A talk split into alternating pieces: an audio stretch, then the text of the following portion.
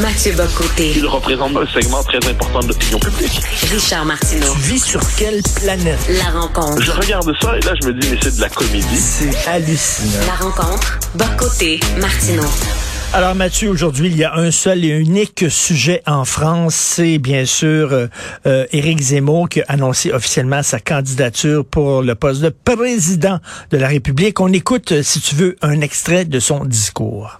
Je me suis longtemps contenté du rôle de journaliste, d'écrivain, de Cassandre, de lanceur d'alerte. Je croyais alors qu'un politicien allait s'emparer du flambeau que je lui transmettais. Je me disais, à chacun son métier, à chacun son rôle, à chacun son combat. Je suis revenu de cette illusion. Comme vous, je n'ai plus confiance. Comme vous, j'ai décidé de prendre notre destin en main. J'ai compris qu'aucun politicien n'aurait le courage de sauver le pays du destin tragique qui l'attendait. J'ai compris que tous ces prétendus compétents étaient surtout des impuissants.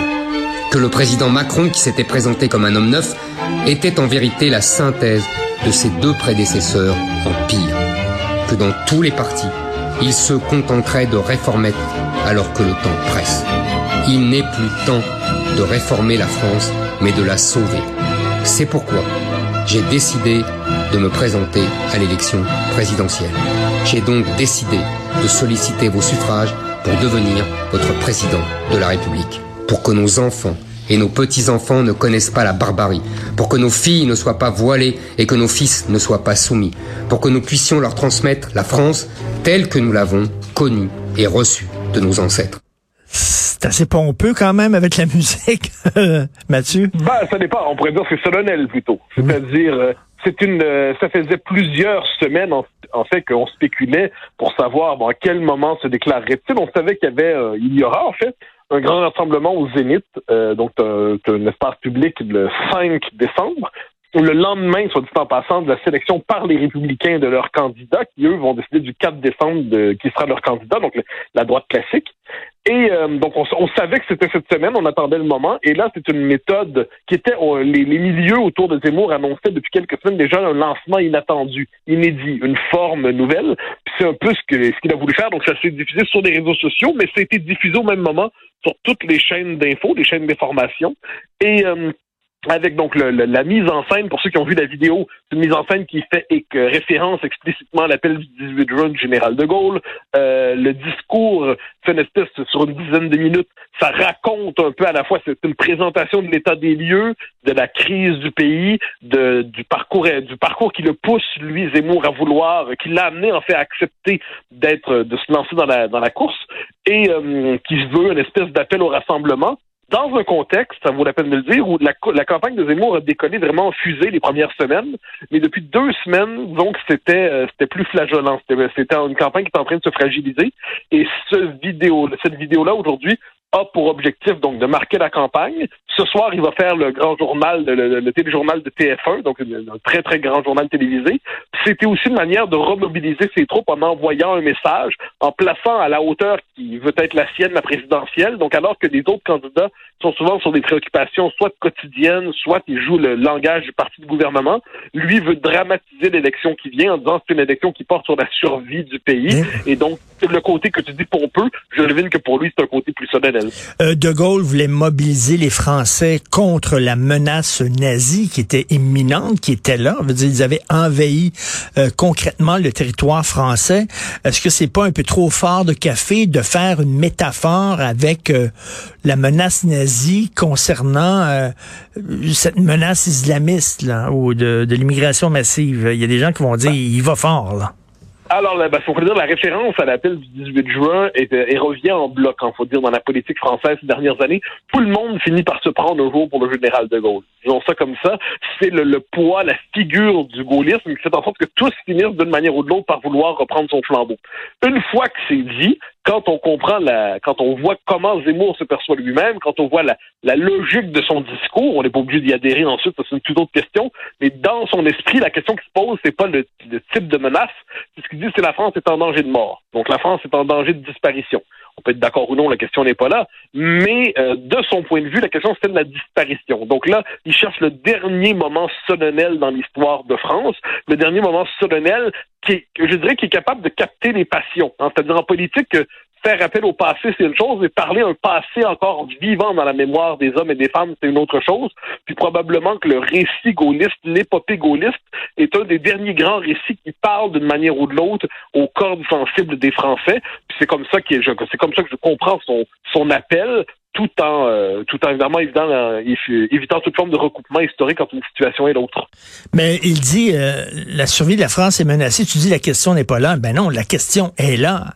C'est la seule question parce que parce que si effectivement si effectivement la survie de la France est menacée, ben la solution c'est Zemmour. Non, ce que je dis, quand la question n'est pas là, je veux dire, c'est que c'est pas la c'est pas la comparaison entre 1940 et mhm. aujourd'hui. C'est-à-dire évidemment que les nazis sont pas là, là. Ça, ça, va de soi. Là. La, quand je dis la question n'est pas là, c'est ça. Mais oui, pour Zemmour, la question, c'est la survie de la France. Donc pour Zemmour, c'est cette question-là. Et là, il dit, ben, si vous avez le même diagnostic que moi, ben, j'ai annoncé depuis des années la situation. J'ai, je me suis désolé de ce qui se passait. J'ai joué au Cassandre. J'ai évité les, les hommes politiques à s'emparer de ce discours-là. Ils ne l'ont pas fait. Donc, je suis obligé d'y aller. Là, si on regarde les autres discours dans la campagne présidentielle en ce moment, il y a la droite classique qui, elle, mise plutôt sur sa capacité à battre Macron en disant, nous, on est les, on est l'alternance raisonnable. Euh, on a Macron qui, lui, se présente comme la, la France heureuse, finalement. C'est le discours de la France qui va mieux qu'on ne le croit. Puis à gauche, surtout Mélenchon, mais qui n'est pas le seul, qui lui dit devant euh, devant la crise climatique, mais je suis le candidat révolutionnaire, mais qui va porter euh, une véritable réponse à ces enjeux-là. Donc tu vois, c'est une élection qui est en train de se dramatiser entre guillemets dans chacun des courants politiques qui s'y présentent. Et euh, puis il y, a, aussi Marine Le Pen qui dit euh, je fais des constats qui sont pas, étrangers à ceux de euh, Zemmour, mais moi je suis capable de gouverner. Lui, c'est un polémiste qui n'a pas réussi à devenir candidat. Il n'est pas capable de, de, connaître sa mue présidentielle. Moi, je suis dans le métier depuis longtemps. La politique, c'est un métier, puis je vais essayer de gagner. Donc, comme tu vois, c'est une diversité de discours, mais il y a une forme de tension dramatique dans chacun d'entre eux pour l'instant. Et là, bon, dans plusieurs journaux, tu l'as vu, chaque fois qu'on parle de Zemmour, on dit le candidat d'extrême droite. Est-ce que il mérite cette étiquette-là? Alors, j'ai vu l'AFP, l'AFP qui est censée être une agence euh, objective, donc c'est comme ça qu'il parle du sulfureux polémiste d'extrême droite. bon, ben, OK, qu'est-ce qu'on rajoute, là? Je veux dire, euh, cannibale aussi, peut-être, probablement, euh, ogre, ben, non. Mais depuis quelques semaines, le, portrait qui était fait Zemmour, je te fais la liste des insultes qui ont été lancées. On l'a traité de fasciste. Olivier Faure, le, le, secrétaire général du Parti socialiste, l'a traité de fasciste. Gérard Larcher, le président du Sénat, a dit que son discours, c'était comme Radio Kaboul. Anne Hidalgo l'a traité d'antisémite et plus encore de négationniste. Alors, un négationniste, est-ce que c'est quelqu'un qui nie les chambres à gaz et l'Holocauste? Est-ce que Zemmour a déjà fait ça? Ben Jamais nada. Mais l'insulte, c'est comme si quand on a, dans une logique de diabolisation, eh bien, les insultes n'ont plus besoin de se référer à la réalité. Alors, pour ce qui est à ta, question, moi, je, suis de ceux qui considèrent que c'est une accusation, euh, c'est une description injuste et fausse.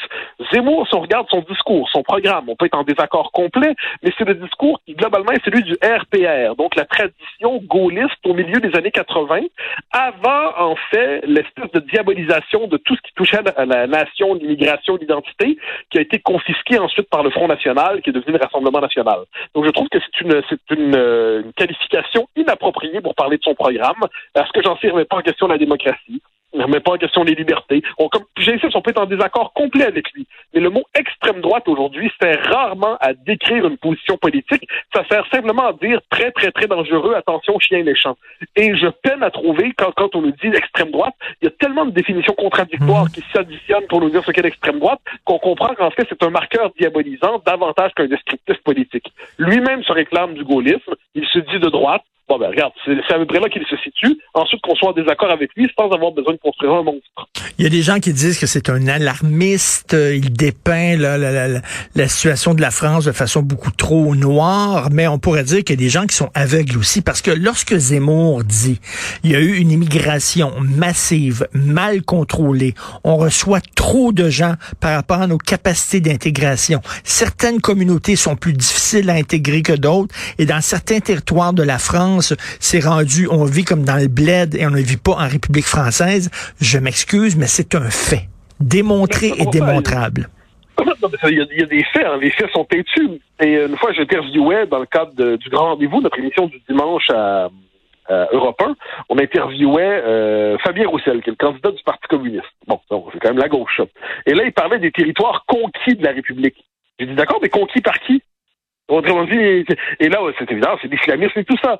Donc non, le constat de, l'échec de l'immigration en France, de l'échec de l'immigration massive, l'échec de l'intégration, il est général. Sauf Jean-Luc Mélenchon, qui parle de créolisation de l'identité française et qui dit que finalement, oui, une immigration massive, mais c'est pour le mieux et elle transforme la France de manière féconde. Bon, ça c'est euh, ça c'est le discours de Jean-Luc Mélenchon.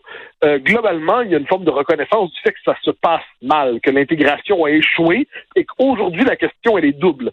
C'est d'un côté euh, maîtriser l'immigration vraiment, euh, reprendre le contrôle politique sur ça, et ensuite c'est comment assimiler, parce qu'en France c'est la doctrine c'est l'assimilation, comment assimiler, donc transformer en français ceux qui sont français juridiquement, mais qui ne le sont pas culturellement. Alors ça, c'est facile. C'est là que la, la difficulté vient. Parce que c'est facile de dire avec un coup de baguette magique, on va faire l'assimilation. Oui, mais là, on se retrouve avec des enclaves ethno-culturelles, islamisées, qui sont étrangères à la société française globalement, qui sont quelquefois des zones de non-droit ou d'un autre droit, qui sont des zones où euh, l'islam radical règne ou impose ses mœurs et ses normes.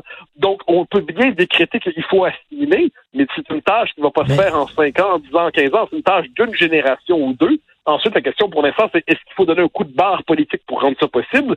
C'est ce que proposent plusieurs. On en trouve qui disent ça chez les républicains. Éric Ciotti, par exemple, mais aussi d'autres. On trouve ça chez euh, chez, les, chez Zemmour, chez, Mar- chez euh, Marine Le Pen. On trouve ça aussi quelquefois dans une partie du discours de la République en marche. Donc, il y a des constats qui traversent les positionnements politiques en France. OK, en, en terminant, là, il y a certains qui disent que Zemmour, c'est le candidat de l'Opus Dei, de l'extrême droite catholique, et que euh, il veut, euh, finalement, il est contre l'avortement, il veut que les femmes retournent dans la cuisine, parce que euh, il a aussi tenu des propos sur les relations hommes-femmes qui sont assez forts de café aussi, là, euh, que c'est un antiféministe, etc. T'en penses quoi? Ben là, il faut distinguer parmi tout ce que tu as dit, c'est-à-dire, euh, est-ce que Zemmour a tenu sur les femmes dans, dans son livre Le Premier Sexe des propos qui sont euh, lunaires? Il n'y a pas de doute là-dessus. Il a eu l'occasion de préciser son propos sur ça. Euh, il a dit, je remets pas en question le droit à l'avortement. Bon. Politiquement, c'est ça la question. Euh, il, a, il a déjà contesté, il n'y a pas de doute là-dessus. Il a déjà été très sévère, mais là, aujourd'hui, quand il a pris, dû prendre position là-dessus, il a dit, je ne le remets pas en question. Bon, ça, c'est ce qu'on en fait. Dire que c'est le candidat de l'extrême droite catholique, ça, c'est un peu aberrant. C'était la, la une de franc-tireur euh, il y a deux semaines, je crois. C'est tout simplement inexact. Puis-je préciser que Éric Zemmour lui-même est juif, ce qui, ce qui rend assez difficile le fait que ce soit le candidat de l'extrême droite catholique. C'est un peu, un peu étrange. Ensuite, ensuite, ensuite, euh, mais il y a un vrai problème sur la question des femmes. C'est-à-dire quand on voit l'appui chez les hommes, il est beaucoup plus élevé que chez les femmes. Donc, je pense que le vrai défi pour Éric Zemmour, si euh, s'il veut être capable de gagner, pas simplement avoir une candidature de témoignage, c'est être capable de convaincre les femmes que c'est un candidat qui, on devine qu'il ne deviendra pas féministe demain matin. Mais quand les femmes sont en situation d'insécurité en France aujourd'hui, quand elles sont en danger, quand elles se promènent dans certains quartiers, il a déjà envoyé le message que lui va être celui qui protège la sécurité des femmes là-dedans. Il ne deviendra pas féministe demain. On peut trouver que certains de ses propos, je l'ai dit, sont lunaires dans son livre Le Premier Sexe. On on lit ça, puis on se dit, OK, c'est un monde parallèle. Mais, mais, mais, mais, mais, la question, de savoir comment politiquement il va se positionner par rapport à ça.